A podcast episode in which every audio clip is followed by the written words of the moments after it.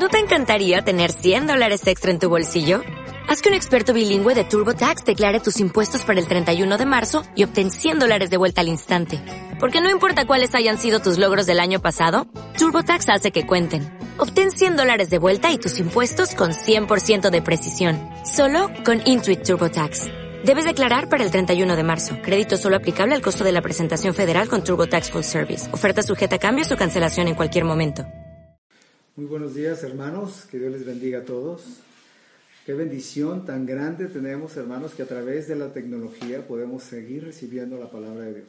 No sé si se han dado cuenta de esto, hermanos, cómo Dios ha tenido cuidado de su iglesia, ha tenido el cuidado de nosotros.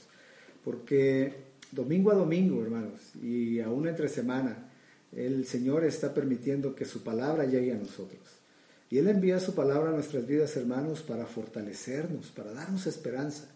Él envía su palabra, hermanos, para que podamos ser consolados, para que podamos ser animados. Él envía su palabra para darnos dirección cada vez que estamos tomando decisiones en el día a día. Si se han dado cuenta de eso. Y sobre todo Él envía su palabra para recordarnos también que como hijos suyos, hermanos, tenemos la victoria de Cristo. De hecho, en esta mañana yo quiero compartir de esto con ustedes. Quiero hablarles acerca de la victoria de Cristo, que para nosotros como creyentes ahora es nuestra victoria. Y para eso yo quiero, hermanos, que me acompañen a que podamos leer en el Evangelio de Juan, en el capítulo 16, Vamos a leer a partir del versículo 25. Yo quiero invitarles, los que tienen su Biblia, que la abran. Evangelio de Juan, capítulo 16, y vamos a leer a partir del versículo 25. Dice así. Estas cosas les he hablado en alegorías. La hora viene cuando ya no les hablaré por alegorías, sino que claramente les anunciaré acerca del Padre. En aquel día pedirán en mi nombre, y no les digo que yo rogaré al Padre por ustedes, pues el Padre mismo les ama, porque ustedes me han amado y han creído que yo salí de Dios. Salí del Padre y he venido al mundo. Otra vez dejo el mundo y voy al Padre. Le dijeron sus discípulos, he aquí, ahora hablas claramente y ninguna alegoría dices. Ahora entendemos que sabes todas las cosas y no necesitas que nadie te pregunte. Por esto, creemos que has salido de Dios. Jesús le respondió, ¿ahora creen? He aquí la hora viene y ha venido ya, en que serán esparcidos cada uno por su lado, y me dejarán solo. Mas no estoy solo, porque el Padre está conmigo. Estas cosas les he hablado para que en mí tengan paz. En el mundo tendrán aflicción, pero confíen, yo he vencido al mundo. Vamos a orar, hermanos, para pedirle al Señor que Él en esta mañana nos hable a través de su palabra. Padre, te damos gracias por tu palabra. Gracias porque tú nos has dado en ella tantas enseñanzas. Nos has dejado tantos principios, Señor, que cuando nosotros los comprendemos y los podemos ir poniendo en práctica en nuestra vida, Señor, entonces tú puedes encontrar en nuestras vidas el fruto que, que estás esperando, un fruto que te glorifica. Señor, queremos pedirte que esta mañana tú permitas que podamos comprender tu palabra. Permite que podamos ser como una tierra fértil donde al estar tú sembrando tus principios, al sembrar tu, tu palabra, Señor, podamos dar ese fruto que esperas de nosotros. Ayúdanos a comprenderla, ayúdanos a ser oidores y hacedores de ella, pero sobre todo ayúdanos también a que en esta mañana podamos comprender tus enseñanzas, podamos comprender que tú nos has dado tu victoria ya, Señor, y podamos, podamos vivir a la luz de esa verdad. Te pedimos todo esto en el nombre de Jesús. Amén. Hermanos, no sé si les ha pasado cuando tú estás hablando con las personas sobre cualquier tema, sobre cualquier circunstancia que sucede en tu vida, el contexto al decir las palabras o al decir las cosas que hablamos puede variar mucho el significado, puede variar mucho el peso de las palabras que decimos y aún puede variar la intención con las que las decimos. Por ejemplo, no es lo mismo decirle a tu esposa yo te amo, cueste lo que me cueste, ¿verdad? En el contexto de una cena romántica, que decírselo en una sala de cirugía a punto de donarle un riñón para salvarle la vida, ¿verdad? No es lo mismo, son las mismas palabras pero no tienen el mismo significado. En el primer caso, lo que te va a costar, pues es eh, lo que cuesta la cena, ¿verdad? Pero en el segundo caso, te va a costar un riñón, literalmente, ¿se dan cuenta? Entonces, conocer, hermanos, el contexto nos ayuda a entender por qué se dice lo que se dice y cuál es el sentido que debemos de dar a lo que estamos diciendo o a lo que otra persona nos está diciendo. En el pasaje que leímos, hermanos, lo que estaba pasando con Jesús y sus discípulos esa noche, recordemos, hermanos, que son las últimas palabras de Jesús antes de que eh, sucediera su arresto y su crucifixión. De manera que al interpretar cualquier parte, ¿verdad?, de este discurso que Jesús les está dando a sus discípulos, nosotros debemos poner delante la cruz y la separación de Cristo de sus discípulos. Esos dos elementos, ambos elementos, hermanos, son o deben de verse como una sombra que se está proyectando a lo largo de estos capítulos en este discurso que Jesús les está dando desde el capítulo 13, 14, 15 y 16 de este Evangelio. Eh, nos llama la atención, hermanos, eh, mucho que el tono general de estas palabras de Jesús, de este discurso que les está diciendo en estos capítulos, no es de derrota, hermanos, sino de victoria y de gozo en el Señor. De hecho, el capítulo 14, así como inicia, en el capítulo 16, así también termina, la misma idea. ¿sí? Leemos en Juan 14, 1 que dice, no se turbe su corazón, creen en Dios y crean también en mí. Y al final del capítulo 16 dice, estas cosas yo les he hablado para que en mí tengan paz. En el mundo van a tener aflicción, pero confíen, yo he vencido al mundo. Ahora es obvio, hermanos, es obvio que Jesús le quiere hacer ver a sus discípulos que nuestro Dios, que el Padre, está en control, ¿verdad? Y que todo lo que está a punto de ocurrir en unas pocas horas no era una tragedia, ¿verdad? No era una tragedia para Jesús, ni tampoco para ellos. Y Jesús se los quiere hacer ver a sus discípulos. Así que a través de estos pasajes, hermanos, que leímos, ahora vamos a ir viendo, eh, lo que Jesús estaba enseñándole precisamente a sus discípulos esa noche y por lo mismo pues nos está enseñando ahora a nosotros, ¿verdad? Como iglesia plenitud de vida en Cristo, que somos su iglesia. Estas enseñanzas, hermanos, que vamos a ver hoy, eh, de verdad es el anhelo en mi corazón que sean de consuelo, hermanos, de mucho, de mucho consuelo para nosotros, para sobre todo en este tiempo, ¿no? Que podamos estar escuchando la palabra de Dios y que en medio de esta pandemia, en medio de este tiempo, podamos ser consolados y podamos ser fortalecidos. Y también que sea pues una invitación grande, poderosa también para los que aún no han creído en Cristo y que hoy hermanos pues estén escuchando por primera vez el mensaje de Cristo. Oramos que puedan venir hoy a refugiarse en su misericordia y puedan arrepentirse y puedan creer al Evangelio, ¿verdad? Entonces, para los que están anotando, hermanos, eh, vamos o veremos tres enseñanzas de Jesús en estos pasajes que leímos. Tres enseñanzas claras, tres enseñanzas que nos animan, que nos fortalecen y que nos consuelen. La primera enseñanza que vemos, hermanos, es que el Padre nos ama. Eso es lo primero que vamos a desarrollar. Dios el Padre, hermano, nos ama por causa de nuestra identificación con Jesús. Eh, y antes de entrar a este tema, quiero que veamos primeramente el versículo 25, ¿verdad? Dice de esta manera, estas cosas les he hablado en alegorías. La hora viene, dice Jesús, cuando yo, cuando ya no les hablaré por alegorías, sino que claramente les anunciaré acerca del Padre. Aquí el Señor, hermanos, está reconociendo que algunas de las cosas que Él ha dicho hasta ahora pueden resultar de alguna manera muy enigmáticas para los discípulos en ese momento que las estaban escuchando. Primero, porque el Espíritu Santo no había venido a sus vidas todavía, ¿verdad? Y en segundo lugar, pues a ellos aún les faltaban piezas, ¿no? Por decirlo de alguna manera, para poder visualizar el panorama completo de la redención, panorama completo del plan de salvación de Dios. Por lo que, pues ellos no alcanzaban a ver ni a entender lo que Jesús les estaba diciendo, ¿verdad? Luego eh, de la muerte y resurrección, perdón, del Señor, luego de la venida del Espíritu Santo eh, en el Pentecostés, los discípulos comenzarían a entender lo que Jesús les había enseñado acerca del Padre y de esa relación privilegiada que ahora pues también nosotros tenemos con Él, ¿verdad? Por causa de la obra redentora que Él llevó a cabo en la cruz del Calvario.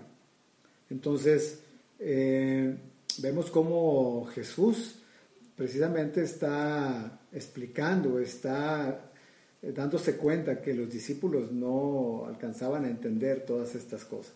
El versículo 26 dice, en aquel día dice el Señor, pedirán en mi nombre. Y no les digo que yo rogaré al Padre por ustedes, pues el Padre mismo les ama. Porque ustedes mismos, dice, me han amado y han creído que yo salí de Dios. Miren qué importante, hermanos. A lo largo de lo que Jesús está enseñando a sus discípulos esa noche, si se dan cuenta, Él ha estado insistiendo precisamente en el tema de orar al Padre en el nombre de Jesús. Si usted ha leído estos capítulos, se va a dar cuenta cómo Jesús insiste en este tema, ¿no? de que podamos orar, de que sus discípulos pudieran orar al Padre en el nombre de Jesús. Y eso era algo que los discípulos no habían hecho eh, todavía, ¿no? Como dice el versículo 24, hasta ahora, dice Jesús, nada han pedido en mi nombre, ¿verdad? Pero ahora el Señor les está enseñando y está aclarando, ¿verdad? Para que no haya malos entendidos en los discípulos y pues también en nosotros hoy en día. Hermanos, orar en el nombre de Jesús, si no entendemos lo que Jesús estaba indicando o lo que él estaba diciendo hasta ahora, eh, nosotros aún podemos equivocarnos y podemos desviarnos del verdadero propósito y podemos estar precisamente en un malentendido que es muy grave, porque lo que Jesús está diciendo aquí, y el hecho de que Él insista varias veces en que debemos orar al Padre en su nombre, pues puede dar la idea equivocada de que el Padre es un ser distante ¿no? y despreocupado, o peor aún, que el Padre es una persona enojada y mal encarada, ¿no? a la cual Jesús tiene que persuadir para que nos trate con misericordia. Ahora, no se refiere a eso al decirles que oren en el nombre de Jesús. ¿sí? Esa es una idea equivocada del Padre, la cual pues Jesús, hermanos, precisamente quiere que no la tengamos en nuestra mente y en nuestro corazón, y por eso explica eh, todo eso a sus discípulos. Ahora, Dice en este pasaje, en aquel día pedirán en mi nombre y no les digo, dice Jesús, no les digo que yo rogaré al Padre por ustedes. O sea, Jesús dice, no es necesario, ¿verdad? Él dice, yo no les digo que yo voy a rogar al Padre. Cuando nosotros oramos en el nombre de Jesús, Jesús hace esta aclaración, dice, no les digo que yo rogaré al Padre, o sea, no es necesario. Y dice Jesús, pues el Padre mismo les ama. O sea, ustedes son amados por mi Padre.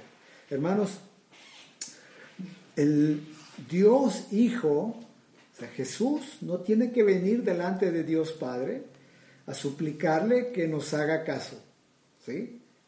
A suplicarle que se apiade de nosotros, porque nosotros somos el objeto de su amor, el objeto del amor del Padre. Cada uno de los creyentes verdaderos, hermanos, somos el objeto del amor de nuestro Padre Celestial. Y miren, hermanos, Sabemos que en las escrituras hay muchos textos ¿no? que hablan de la intercesión de Jesús. Hay muchísimos pasajes. Y ese es un tema teológico que ya merece también una atención muy profunda, que tal vez en otra ocasión la, podamos, la podremos ver. Pero esa intercesión de Cristo, hermanos, que podemos ver en otros pasajes, no tiene nada que ver con ablandar el corazón de Dios. ¿Sí me explico? Con ablandar el corazón del Padre. Esa es la equivocación en la que podemos caer. De hecho, así es como lo ven las iglesias con un trasfondo carismático. ¿Me explico? Ahora, si nosotros, hermanos, hoy, en este tiempo, estamos en Cristo, es porque el Padre nos amó. ¿Sí? De lo contrario, hermanos, ninguno de nosotros fuéramos cristianos si el Padre no nos hubiera amado. Por eso Pablo también comienza su carta a los Efesios, ¿no? Con una alabanza al Dios y Padre de nuestro Señor Jesucristo, dice Pablo, que nos bendijo con toda bendición espiritual en los lugares celestiales, en Cristo Jesús, según, según nos escogió en Él. ¿Quién nos escogió, hermanos? Dios el Padre. Nos escogió en Cristo antes de la fundación del mundo para que seamos santos y sin mancha delante de Él. Fue Dios el Padre que nos escogió eh, y fue Dios el Padre que envió a su Hijo a morir por nosotros en la cruz. Y lo hizo porque nos ama, porque Él nos ama de una manera tan fuerte. ¿Se dan cuenta? Fue Dios el Padre, hermanos, que nos ha amado. Hay un texto, ¿no? Que de hecho eh, lo, lo, encontramos en el Evangelio de Juan, ¿verdad? Que lo hemos leído infinidad de veces, ¿no? Lo hemos usado aún al evangelizar, lo hemos enseñado a nuestros hijos de memoria. Y este texto es extremadamente extraordinario, hermanos. Juan 3:16, seguramente lo pueden eh, citar de memoria, porque de tal manera amó Dios al mundo que ha dado a su Hijo unigénito para que todo aquel que en él cree no se pierda, mas tenga vida eterna. Ahora, de este pasaje, hermanos, muchos, muchos han deducido equivocadamente que Dios ama a todos. Y ponga atención en esto. ¿verdad? Muchos han deducido que Dios ama a todos, no importa lo que hagan, porque ahí dice, ¿verdad? Pero entendamos algo, hermanos. La parte importante e increíblemente clara es lo que Jesús mismo dice. Todo aquel que cree, ¿verdad? Tan claro y tan sencillo de entender. Entonces, ahora hermanos, ¿quién amó al mundo? Evidentemente, Dios el Padre, ¿verdad? Por eso dice este pasaje que Él envió a su Hijo, por eso. Ahora, Agustín de Hipona, hermanos, lo dice de esta manera. Miren, él dice, Dios no nos hubiera enviado a alguien que amaba, ¿verdad? Es decir, a Jesús, si no fuera porque ya nos amaba antes de enviarlo. ¿Sí? ¿Se dan cuenta? Dios envió a Jesús porque nosotros éramos, hermanos, el objeto del amor de Dios. Todos los que hemos creído en Él. Éramos el objeto del amor de Dios. Por este pasaje, hermanos, hay muchos que tienen la idea de que el Dios del Antiguo Testamento de alguna manera es diferente al Dios del Nuevo Testamento. Y de hecho piensan que a partir de la venida de Cristo en el Nuevo Testamento es que debemos entender el amor del Padre por el mundo, ¿verdad? Eso es completamente infundado. Y no es doctrinalmente correcto, hermano. Inclusive el pensar esto le restan la autoridad que tiene el Antiguo Testamento, argumentando que ya no podemos tomar el Antiguo Testamento como algo vigente hoy en día para aplicar los principios encontrados en él en nuestra vida cristiana. Y eso es un error muy grave también. Fue el Dios del Antiguo Testamento que amó de tal manera que envió a su Hijo al mundo para salvarlo. ¿Sí se dan cuenta? El mismo Dios del Antiguo Testamento es quien buscó redimirnos con Él por medio de su Hijo Jesucristo. Noten lo que dice el Señor en el versículo 27 de nuestro texto principal que estamos leyendo. Él dice que la razón por la que el Padre nos ama, hermanos, es porque amamos a Jesús y confiamos en Él. ¿Se dan cuenta? Dice, el Padre mismo les ama, dice, porque ustedes me han amado y han creído que yo salí de Dios. Ustedes me aman, ustedes creen en mí y por eso el Padre les ama. Es lo que Jesús les estaba diciendo. Ahora Juan nos dice en su primera carta también que nosotros amamos a Dios porque Él nos amó primero, ¿verdad? ¿Sí? Ahí en primera de Juan, capítulo 4, versículo 19. Nosotros le amamos a Él, dice Juan, porque Él nos amó primero. Hermanos, si Dios no hubiera si Dios nos hubiera esperado, o más bien si Dios hubiera esperado a que nosotros diéramos el primer paso, miren, nunca, nunca hubiéramos tenido ninguna relación con Él. Porque no hay, no hay ninguna persona en el mundo que busque a Dios por su propia iniciativa. De hecho, eso es lo que dice Pablo en Romanos capítulo 3, versículo 11. Dice, no hay quien entienda, no hay quien busque a Dios. ¿Se dan cuenta? Y en Romanos 5.8 dice que la gran demostración precisamente del amor de Dios, ¿cuál es, hermanos? En que siendo aún pecadores, dice Cristo, murió por nosotros. Esa es la muestra, esa es la demostración del gran amor de Dios por nosotros. Así que cuando Dios nos amó, y escucha esto, cuando Dios nos amó originalmente y cuando nos escogió para salvación, hermanos, nosotros no éramos dignos de su amor y aún así Él nos amó. Aún así Él nos amó. Pero hay una diferencia, y esto es muy importante, es crucial también que lo podamos comprender. Hay una diferencia entre el amor de Dios por nosotros antes de venir a Cristo y el amor que hoy disfrutamos por causa de estar con Cristo. Hay una diferencia muy grande, porque la Biblia dice que Dios hace salir su sol sobre buenos y malos, y que Dios hace llover sobre justos e injustos, ¿verdad? Hermanos, tú y yo ahora somos creyentes somos miembros de su iglesia, somos miembros de la iglesia plenitud de vida. Pero nosotros pertenecíamos a ese grupo de malos, pertenecíamos a ese grupo de injustos antes de venir en arrepentimiento y fe al Señor. Y esto, hermanos, es relevante que lo comprendamos. Dios en ese tiempo, hermanos, nos amaba con un amor de compasión. ¿Entiende eso? Dios nos amaba con un amor de compasión. No es lo mismo ese amor, ¿verdad? no es el mismo que un amor de complacencia. ¿Sí me explico? Dios tiene un amor de compasión por todo el mundo. ¿sí? Dios ama con un amor de compasión, con un amor de misericordia, esperando que la gente pueda venir al arrepentimiento y pueda creer en el Señor. Pero Dios ama con un amor de compasión. Y antes de venir a Cristo, nosotros recibíamos ese amor. Pero entonces cuando nosotros creímos y nos arrepentimos, ¿verdad? Y vino el nuevo nacimiento, entonces Dios transformó nuestros corazones por el poder de su Espíritu Santo.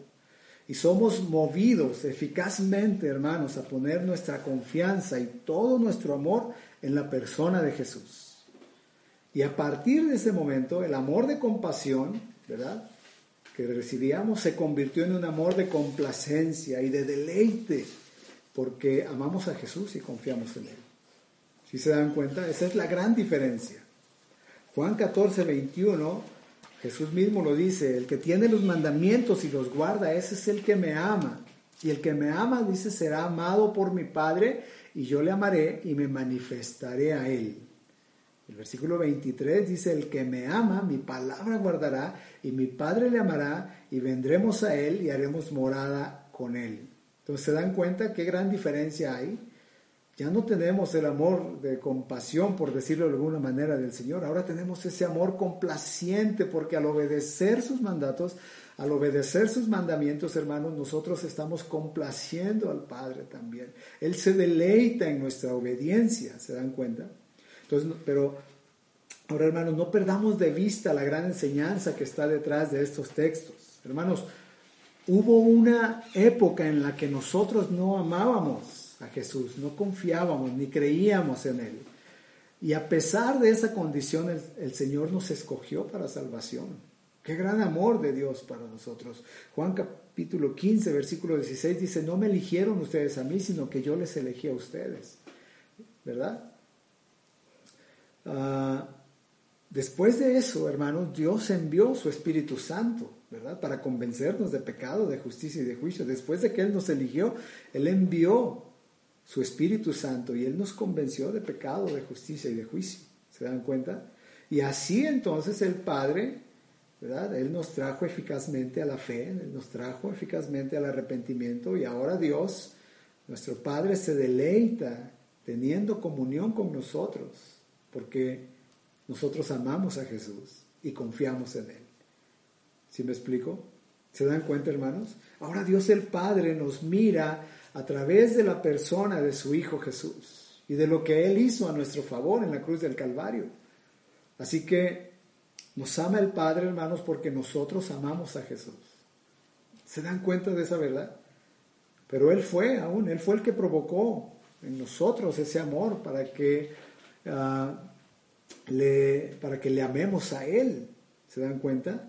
Y Él ahora se deleita en vernos, Él ahora se deleita en ver cómo nosotros amamos a Jesús y cómo creemos en Jesús. Ahora, con todo y nuestras imperfecciones, hermanos, ¿verdad? El Señor nos ama. Y digo imperfecciones porque Nadie ama a Jesús perfectamente, ¿verdad?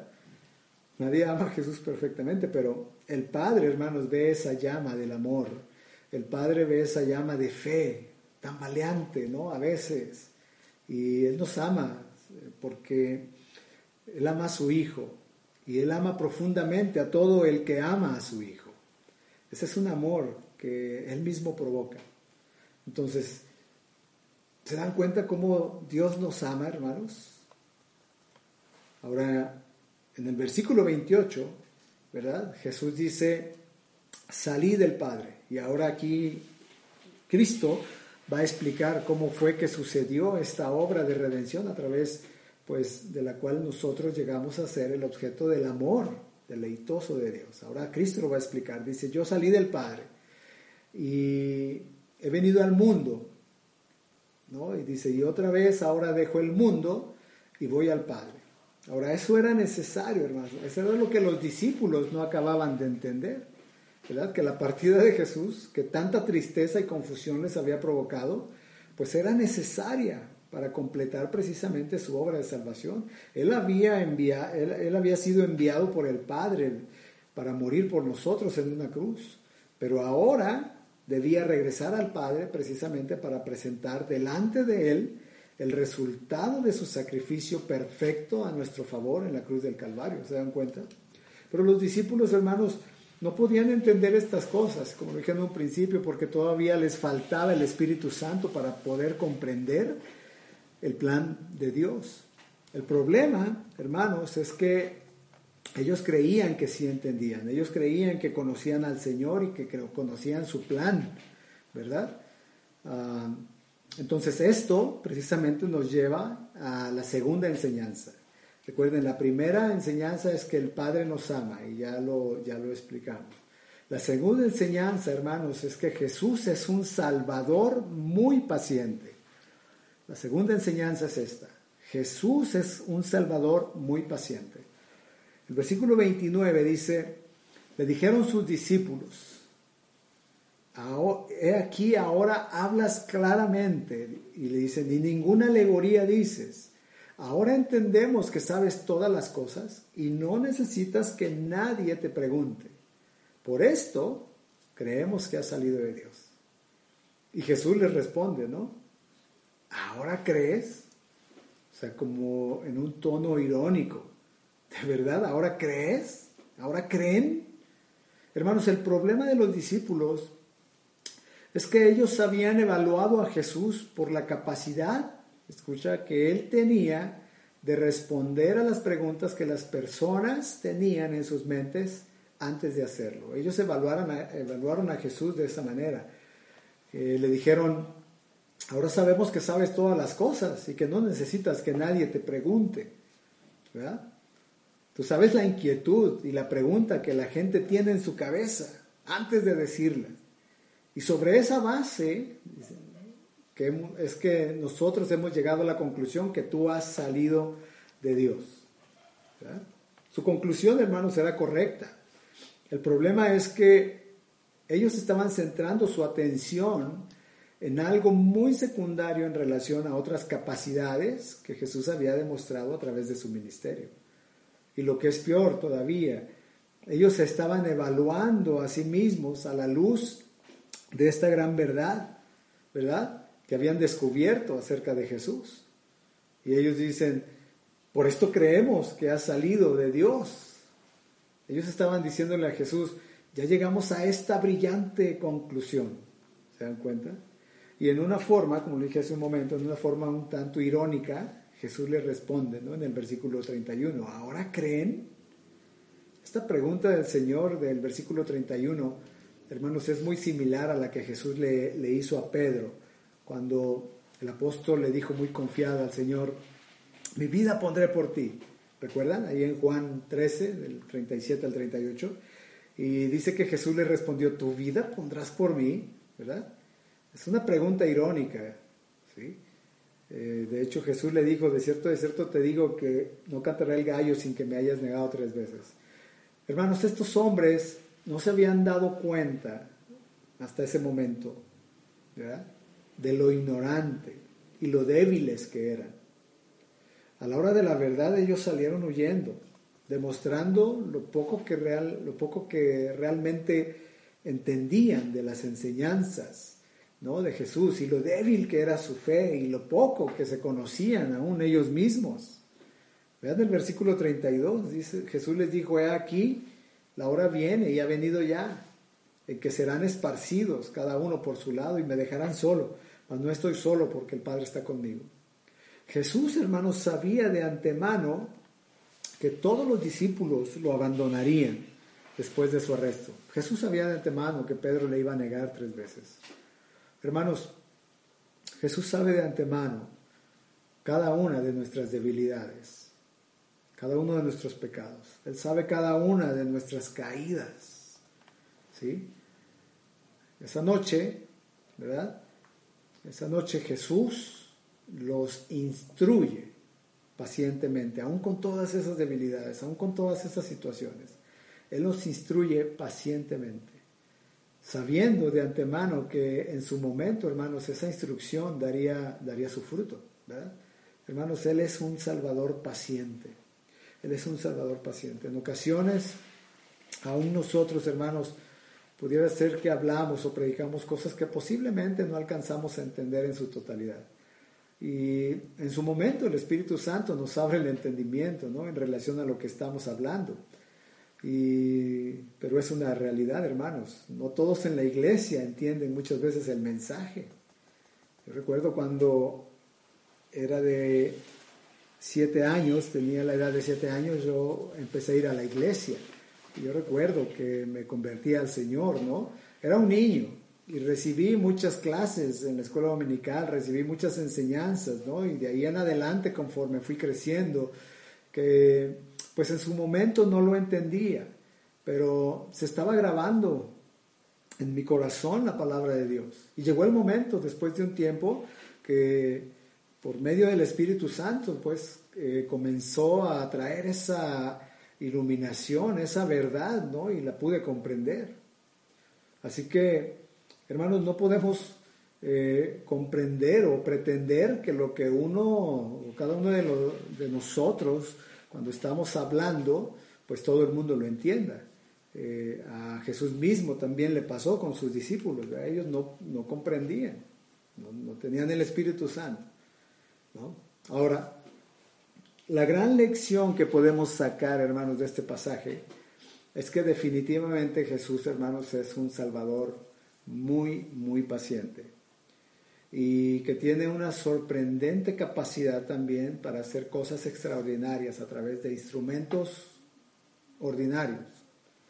Porque cuando nosotros vemos a los apóstoles, ¿no? a esos hombres, a esos doce hombres, y vemos todo lo que se narra acerca de ellos en los evangelios, ¿no? y su falta de fe, y su ignorancia, y su necedad en muchas ocasiones, definitivamente podemos ver que no era el mejor equipo, ¿verdad? Este no era el equipo tal vez que tú y yo hubiéramos escogido para alcanzar al mundo, para recorrerlo con el Evangelio. Pero hermanos, fue el equipo que Jesús escogió. Porque en última instancia la iglesia, hermanos, depende de lo que Dios ha hecho a través de Jesucristo. ¿Se dan cuenta? Y no depende del valor ni de la inteligencia de los primeros miembros de la iglesia. ¿Verdad? Todo depende de Jesús. Y esta es una verdad. Si todavía la iglesia está en pie, hermanos, se debe únicamente a la promesa que hizo Jesús cuando Él dijo, yo mismo voy a edificar mi iglesia y las puertas del Hades no van a prevalecer contra ellas. Se debe a esa promesa que, Él mismo hizo. Hermanos, Él va a seguir haciendo su obra en nosotros a través de nosotros y a pesar de nosotros. Recordemos, Él es un Salvador poderoso y es paciente. Y Él no va a dejar que su obra eh, se termine. Pablo se lo dijo a los filipenses, yo estoy persuadido de esto, que el que comenzó en ustedes la buena obra, Él mismo la va a perfeccionar hasta el día de Jesucristo. Y eso, hermanos, no significa ¿no? que nosotros nos quedemos entonces tranquilos esperando a que Él lo haga o a que Él haga la obra. No, no significa eso porque Dios ha establecido en su palabra cuáles son los medios que ha de usar para el crecimiento de, los creyentes, ¿no? para avanzar su obra en el mundo, para alcanzar a los perdidos. Él ya ha establecido cuáles son los medios. Y nosotros como creyentes somos responsables del uso de esos medios. Pero es bueno saber que tenemos un Salvador paciente, hermanos, un Salvador que no nos va a abandonar si realmente somos de Él. Un Salvador que nos va a motivar por su Espíritu. Nos va a motivar a levantarnos en nuestras caídas, a seguir corriendo la carrera a pesar de nuestras debilidades y nuestros pecados. Él es un Salvador, hermanos, paciente y poderoso y en última instancia también nuestra salvación, hermanos, depende de Él, no de nosotros. Estamos seguros en las manos de nuestro poderoso y paciente Salvador que obtuvo una victoria aplastante sobre el pecado en la cruz del Calvario, ¿verdad? Y eso, hermanos, el saber esto nos lleva pues a nuestra última enseñanza también. Recuerden, la primera es que el Padre nos ama y la segunda es que Jesús es un Salvador paciente, ¿verdad? Y ya desarrollamos las dos. La tercera enseñanza, hermanos, es que en su victoria en la cruz, Cristo asegura nuestra paz en medio de cualquier circunstancia. El versículo 33 dice, estas cosas les he hablado para que en mí tengan paz. En el mundo tendrán aflicción, pero confíen, yo he vencido al mundo. Jesús promete, hermanos, una paz absolutamente sobrenatural que no depende de las circunstancias a mi alrededor, sino que depende de lo que Dios ha hecho a nuestro favor a través de la persona y obra de nuestro Señor Jesucristo. ¿Sí escuchó? Dice, estas cosas les he hablado, dice Jesús, para que en mí tengan paz. Jesús ya les había dicho algo similar en el capítulo 14, el versículo 27. Él les dijo, la paz les dejo y mi paz les doy y yo no se las doy como el mundo la da, no se turbe su corazón ni tengan miedo. Esa fue la herencia que el Señor nos dejó, su propia paz, su propia paz. La paz que gobernaba su corazón en ese mismo momento, hermanos. Hermanos, no olvidemos el contexto. Jesús estaba a punto de pasar la hora más negra y amarga de su vida. Y los apóstoles estaban a punto de ver derrumbarse delante de sus ojos toda esperanza que tenían que tenían puesta, ¿verdad?, en Jesús como el Mesías prometido en el Antiguo Testamento. Y el Señor lo sabía, el Señor lo sabía y por eso dijo eh, todo lo que dijo esa noche. Aunque ellos no lo entendieran, ¿no? Él se los dijo con la confianza de que después de la cruz ellos iban a entender lo que realmente había sucedido allí. Y entonces iban a poder experimentar la paz que el Señor les promete en este pasaje. En este sentido, hermanos, escuche, hay una conexión aquí que no debemos de perder de vista entre las enseñanzas de Jesús durante estos capítulos y durante toda su vida y la paz de Jesús. Hay una conexión entre esas enseñanzas y la paz de Jesús. ¿sí? Es muy importante que no lo perdamos de vista. Jesús dijo, estas cosas les he hablado, se dan cuenta, para que en mí tengan paz para que en mí tengan paz. En otras palabras, Jesús les dijo, todas las verdades, escucha hermano, Jesús les dijo, todas las verdades que yo he compartido con ustedes esta noche, tienen un propósito, tienen una intención, que ustedes puedan experimentar verdadera paz. Hermanos, en la misma medida en que nosotros creemos ¿verdad? O crecemos también en el entendimiento de las verdades del Evangelio y aplicamos esas verdades a nuestra vida. En esa misma medida experimentamos esa paz. ¿Qué tipo de paz? Bueno, es una paz que es completamente distinta a la que el mundo ofrece. Porque Jesús dijo, yo no, yo no se las doy como el mundo la, ¿verdad? Esta no es una paz, hermanos, de antidepresivos es una paz de que se tienen que drogar o emborracharse para no pensar ¿no? en todos los problemas que tienen encima. La paz del mundo depende de todo lo que ocurre a su alrededor. ¿no? Las cosas salen bien, pues se sienten bien. Pero si cambian de repente, así cambia también el estado de ánimo. Y es sorprendente, ¿no? Cómo las personas del mundo pueden pasar del cielo al infierno de manera alarmante. Porque su paz depende de las circunstancias. Pero la paz de Jesús, hermanos, es una serenidad interna del alma, una calma sobrenatural, una quietud del corazón por el poder de su palabra, por nuestro Padre Celestial, por causa de la obra redentora de Cristo Jesús en la cruz del Calvario. Es de esa paz que Jesús está hablando aquí.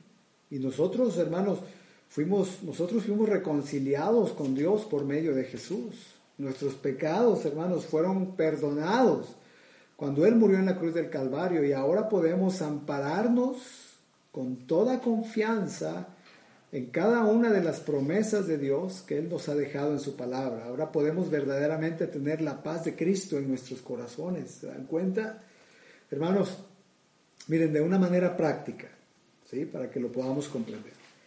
Si tú eres un verdadero creyente, lo que dice Romanos en el capítulo 8, 28, hermanos, es para ti. Esa es una promesa para ti. Y sabemos que a los que aman a Dios todas las cosas les ayudan a bien. Esto es a los que conforme a su propósito son llamados. Si tú eres, hermano, un verdadero creyente, el Salmo 23 es para ti. En el versículo 6, lo que dice, ciertamente el bien y la misericordia del Señor me seguirán todos los días de mi vida y en la casa de Jehová moraré por largos días. Si tú eres un creyente verdadero, hermanos, lo que dice Filipenses capítulo 4 del 6 al 7 es para ti. Por nada estén afanosos, sino sean conocidas sus peticiones delante de Dios en toda oración y ruego con acción de gracias. Y la paz de Dios que sobrepasa todo entendimiento guardará sus corazones y pensamientos en Cristo Jesús. Si tú eres un, creyente verdadero, Romanos 8, 35 al 39 es para ti. ¿Quién nos separará del amor de Cristo? Tribulación o angustia o persecución o hambre o desnudez o peligro o espada. Como está escrito, por causa de ti somos muertos todo el tiempo, somos contados como ovejas de matadero. Antes, en todas estas cosas somos más que vencedores por medio de aquel que nos amó. Por lo cual estoy seguro de que ni la muerte, ni la vida, ni los ángeles, ni principados, ni potestades, ni lo presente, ni lo porvenir, ni lo alto, ni lo profundo, ni ninguna otra cosa creada podrá separarnos del amor de Dios que es en Cristo Jesús, Señor nuestro. Esta promesa es para ti. Es para ti, hermano. Esa es la paz que Jesús promete a los que creemos en Él. Es una paz que disuelve el temor ¿verdad? En este tiempo, sobre todo, es una paz que nos permite sostenernos en pie en medio de las pruebas más amargas. Es ahí donde tenemos la victoria de Cristo.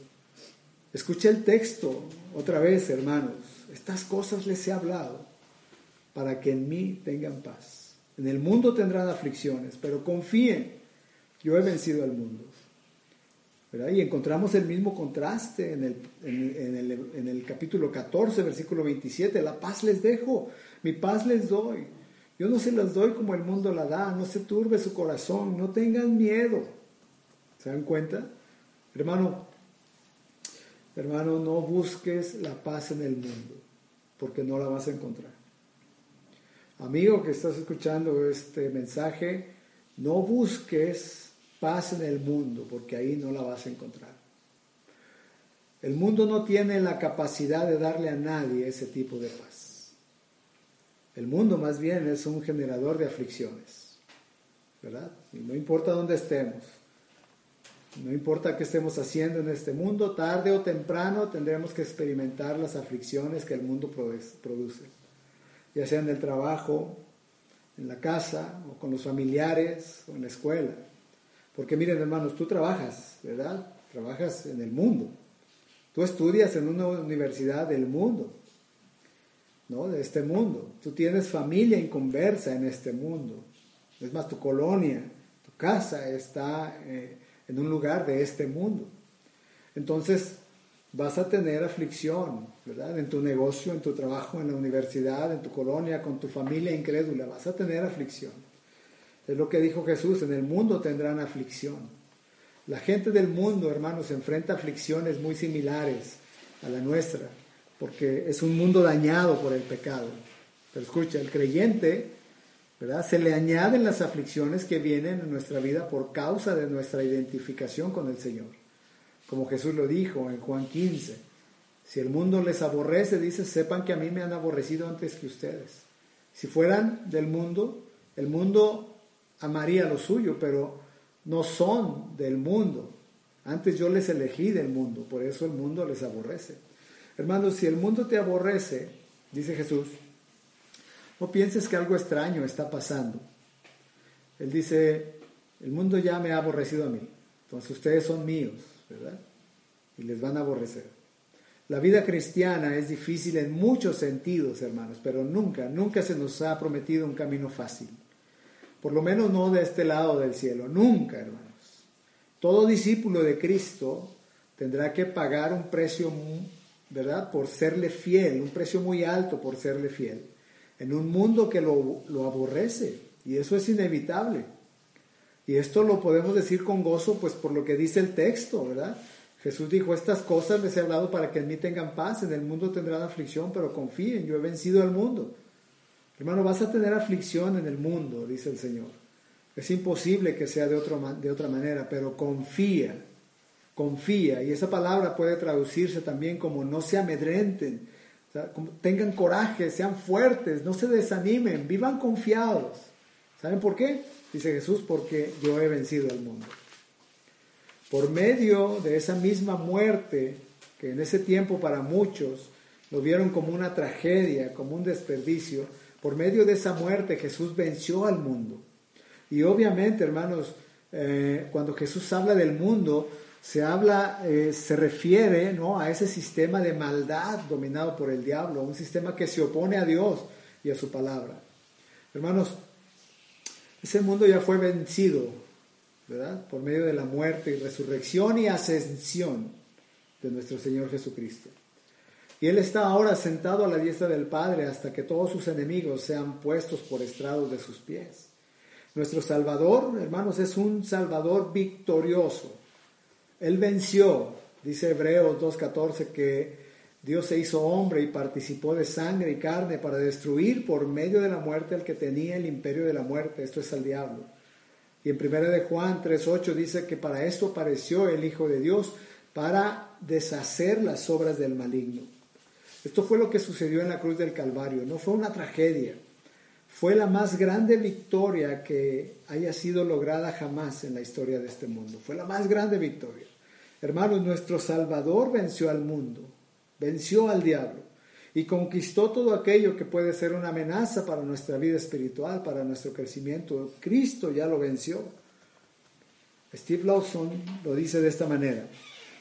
Dice, Jesús venció al pecado, venció a la incredulidad, venció a la muerte, venció a las puertas del Hades, venció todo lo que nos desalienta, todo lo que nos desinfla, todo lo que nos deprime, todo lo que se opone al Evangelio, todo lo que obstaculiza la edificación de su iglesia y todo lo que puede robarnos el gozo. Es como lo pone o lo expresa Steve Lawson. Hermanos, Jesús lo venció todo por medio de la cruz. Así que, escucha esto, no luchamos para obtener la victoria. me escuchó? No luchamos para obtener la victoria, no, hermanos. Luchamos desde una posición de victoria porque Cristo, nuestro capitán, ya venció al enemigo en la cruz del Calvario. ¿Se dan cuenta? Y Pablo lo dice eh, mejor que Steve Lawson, ¿no? Porque Pablo fue inspirado por el Espíritu Santo. Primera de Corintios, capítulo 5, del 55 al 57, dice, ¿dónde está, oh muerte, tu aguijón? ¿Dónde, oh sepulcro, tu victoria? ¿No? Ya que el aguijón de la muerte es el pecado y el poder del pecado la ley, dice Pablo. Más gracias sean dadas a Dios que nos da la victoria por medio de nuestro Señor Jesucristo. Y después en la segunda carta de los Corintios, capítulo 2, 14, dice, más gracias, más a Dios gracias, el cual nos lleva siempre. Escucha, escucha lo que dice Pablo. El cual nos lleva siempre, ¿verdad? En triunfo en Cristo Jesús. ¿Verdad? ¿Se dan cuenta, hermanos? Y Pablo escribió esto, si tú lo lees, lees en el contexto, lo escribió en un momento de mucha dificultad y de ansiedad. Pero nos damos cuenta por eso, hermanos, como Dios es un Dios que es victorioso y nos hace a nosotros más que victoriosos. ¿verdad? Porque Pablo escribió esto eh, en un momento de mucha dificultad, en un momento que él lo dice así, estábamos ansiosos. Y podríamos ver entonces que lo que muchas veces el diablo intenta usar para nuestro mal, hermanos, nuestro Salvador lo usa para nuestro bien y lo usa para la extensión de su reino también. Lucas 21 dice Cristo, dice que eh, Cristo le dice a los apóstoles, ustedes van a ser perseguidos pero eso va a ser ocasión para que den testimonio de mí delante de reyes y de príncipes. ¿verdad? Es lo que estaba diciéndole Jesús a sus discípulos. ¿Saben, hermanos? ¿Saben que la única manera, el único método que Dios tiene para llevar el Evangelio a otros lugares es cuando los cristianos son perseguidos? ¿Verdad? Piensa un momento, ¿ustedes creen que Pablo, eh, el apóstol Pablo, hubiera podido ir a la casa de Agripa, el rey de Berenice, a predicarles el Evangelio. Hermanos, probablemente Pablo nunca en su vida se hubiera topado con Berenice y con Agripa, ¿verdad? Pero Pablo fue encarcelado y eso permitió que les predicara el Evangelio. Hermanos, hay personas que nunca van a escuchar el Evangelio a menos que se persiga a los cristianos. Dios toma esos males y los convierte en grandes bienes, porque ese es nuestro Dios. Ese, es un Dios victorioso. Pablo, Pablo había orado, ¿verdad? Yo quiero ir a Roma. Señor, dame la oportunidad de ir a Roma.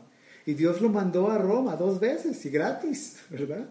Lo mandó gratis y rodeado de soldados que lo protegían porque pues él, él iba preso. Seguramente Pablo no pensó en eso cuando le pedía a Dios, mándame a Roma. Pero qué increíble es Dios, ¿verdad? Y Dios lo manda a Roma.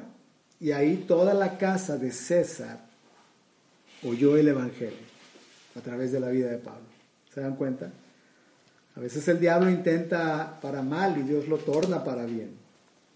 Primera de Juan capítulo 5 versículo 4 dice, porque todo lo que es nacido de Dios vence al mundo y esta es la victoria que ha vencido al mundo, nuestra fe. ¿Escucharon eso, hermanos? Juan el apóstol no está expresando ahí un deseo, no, esa es una declaración, es un hecho real. Todo aquel que ha pasado, hermanos, por la experiencia de un nuevo nacimiento y que tiene su fe en Cristo, se encuentra en una posición de victoria ante el mundo, en una posición de victoria. ¿Qué es lo que vence al mundo, hermanos? ¿Qué es lo que dice Juan? En el siguiente, en el siguiente versículo. Dice, ¿qué es lo que vence al mundo? Si no es el que cree, dice que Jesús es el Hijo de Dios. ¿Se dan cuenta? Hermano, si tú tienes en tu vida las evidencias de haber sido regenerado por Dios, de haber nacido de nuevo, ¿verdad? De ser parte de la familia de la fe, si tú has dejado de confiar en cualquier otra cosa, ¿no? Aparte de Cristo para la salvación de tu alma, tú eres, hermano, más que vencedor por medio de aquel que nos amó. Escuchaste, tú eres más que vencedor. Esa identificación con Cristo, hermanos, hace que su victoria sea nuestra victoria por medio de la fe. Esa es la verdadera victoria del cristiano, ¿se dan cuenta? Así que, hermanos, no tenemos razón, no tenemos razón para andar por la vida como personas dignas de lástima, porque no lo somos. No lo somos, ¿escuchaste? No tenemos razón para andar así por la vida. Tendremos que enfrentar muchas tribulaciones, tendremos que enfrentar muchas dificultades. Muchas veces tendremos una lucha muerte, tal vez con la turbación de espíritu, con la angustia, ¿verdad? Con la ansiedad. Hermanos, los creyentes no estemos exentos de esas cosas, porque todavía no hemos sido glorificados y el pecado todavía mora en nosotros. Pero la buena noticia, hermanos, es que nuestro Dios nos ha provisto de todos los recursos que necesitamos para pelear nuestras batallas. Y nos asegura que de ninguna manera, escuche bien, de ninguna manera saldremos de este mundo derrotados. Al contrario, somos más que vencedores. La victoria es absolutamente cierta y real en nuestra vida para todos los que estamos en Cristo. ¿Escuchaste? Ahora amigos que están escuchando por primera vez, si esta no es tu realidad, si esta no es tu verdad, en esta mañana entiende esto. Tu derrota final es tan segura como la victoria final de los hijos de Dios. Hay una eternidad delante de ti para bien o para mal. Y lo que hará esa diferencia no es tu religiosidad, no es tu decencia, no es tu moral, no es que pertenezcas a una u otra iglesia.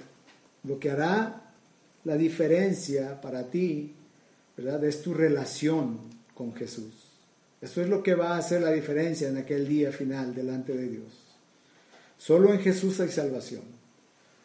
Solo en Él hay perdón de pecados. Solo en Él hay vida eterna. Solo en Él hay reconciliación con Dios. Solo en Él hay victoria.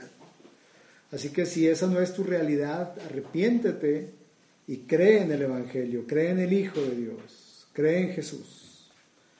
Y hermanos, nosotros como creyentes, oremos que el Señor nos dé fortaleza, que Él ilumine nuestro entendimiento para recibir esta palabra. Y oremos, hermanos, que dé arrepentimiento también y fe a las personas que todavía no han venido al arrepentimiento a través del conocimiento de Jesús.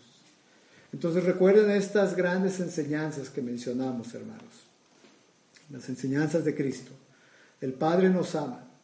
El Padre te ama, somos el objeto del amor del Padre. Jesús es un Salvador paciente y Él, aún con toda nuestra ignorancia, con todas nuestras debilidades, Él nos sigue instruyendo pacientemente. Y recuerden que en su victoria en la cruz, Cristo asegura nuestra paz en medio de cualquier circunstancia. Somos más que vencedores y estamos viviendo desde una posición de victoria para poder extender el reino de Dios y para poder vivir vidas de obediencia que glorifiquen a nuestro Dios. Vamos a orar, hermanos. Padre, te damos gracias, gracias por tu amor, gracias porque verdaderamente podemos comprobar ese amor tan grande. Qué amor tan excelente, qué amor tan fuerte, Señor que nos quebranta, que nos lleva precisamente a rendirnos completamente a ti. Te damos gracias, amado Señor Jesús, porque tú eres tan paciente con nosotros. Y aun cuando muchas veces no entendemos algunos principios de tu palabra, tú con paciencia nos instruyes, con paciencia nos haces ver a través de tu palabra, Señor, lo importante, lo grande que tú estás esperando que podamos vivir para ti. La santidad que estás demandando de nosotros, la obediencia que pides que te demos a ti porque te amamos. Y te damos gracias también porque tu victoria en esa cruz del Calvario, Señor, nos ha asegurado precisamente nuestra paz. Podemos vivir en paz en este mundo. En medio de cualquier circunstancia, por muy amarga que sea, tenemos tu paz, que sobrepasa todo entendimiento.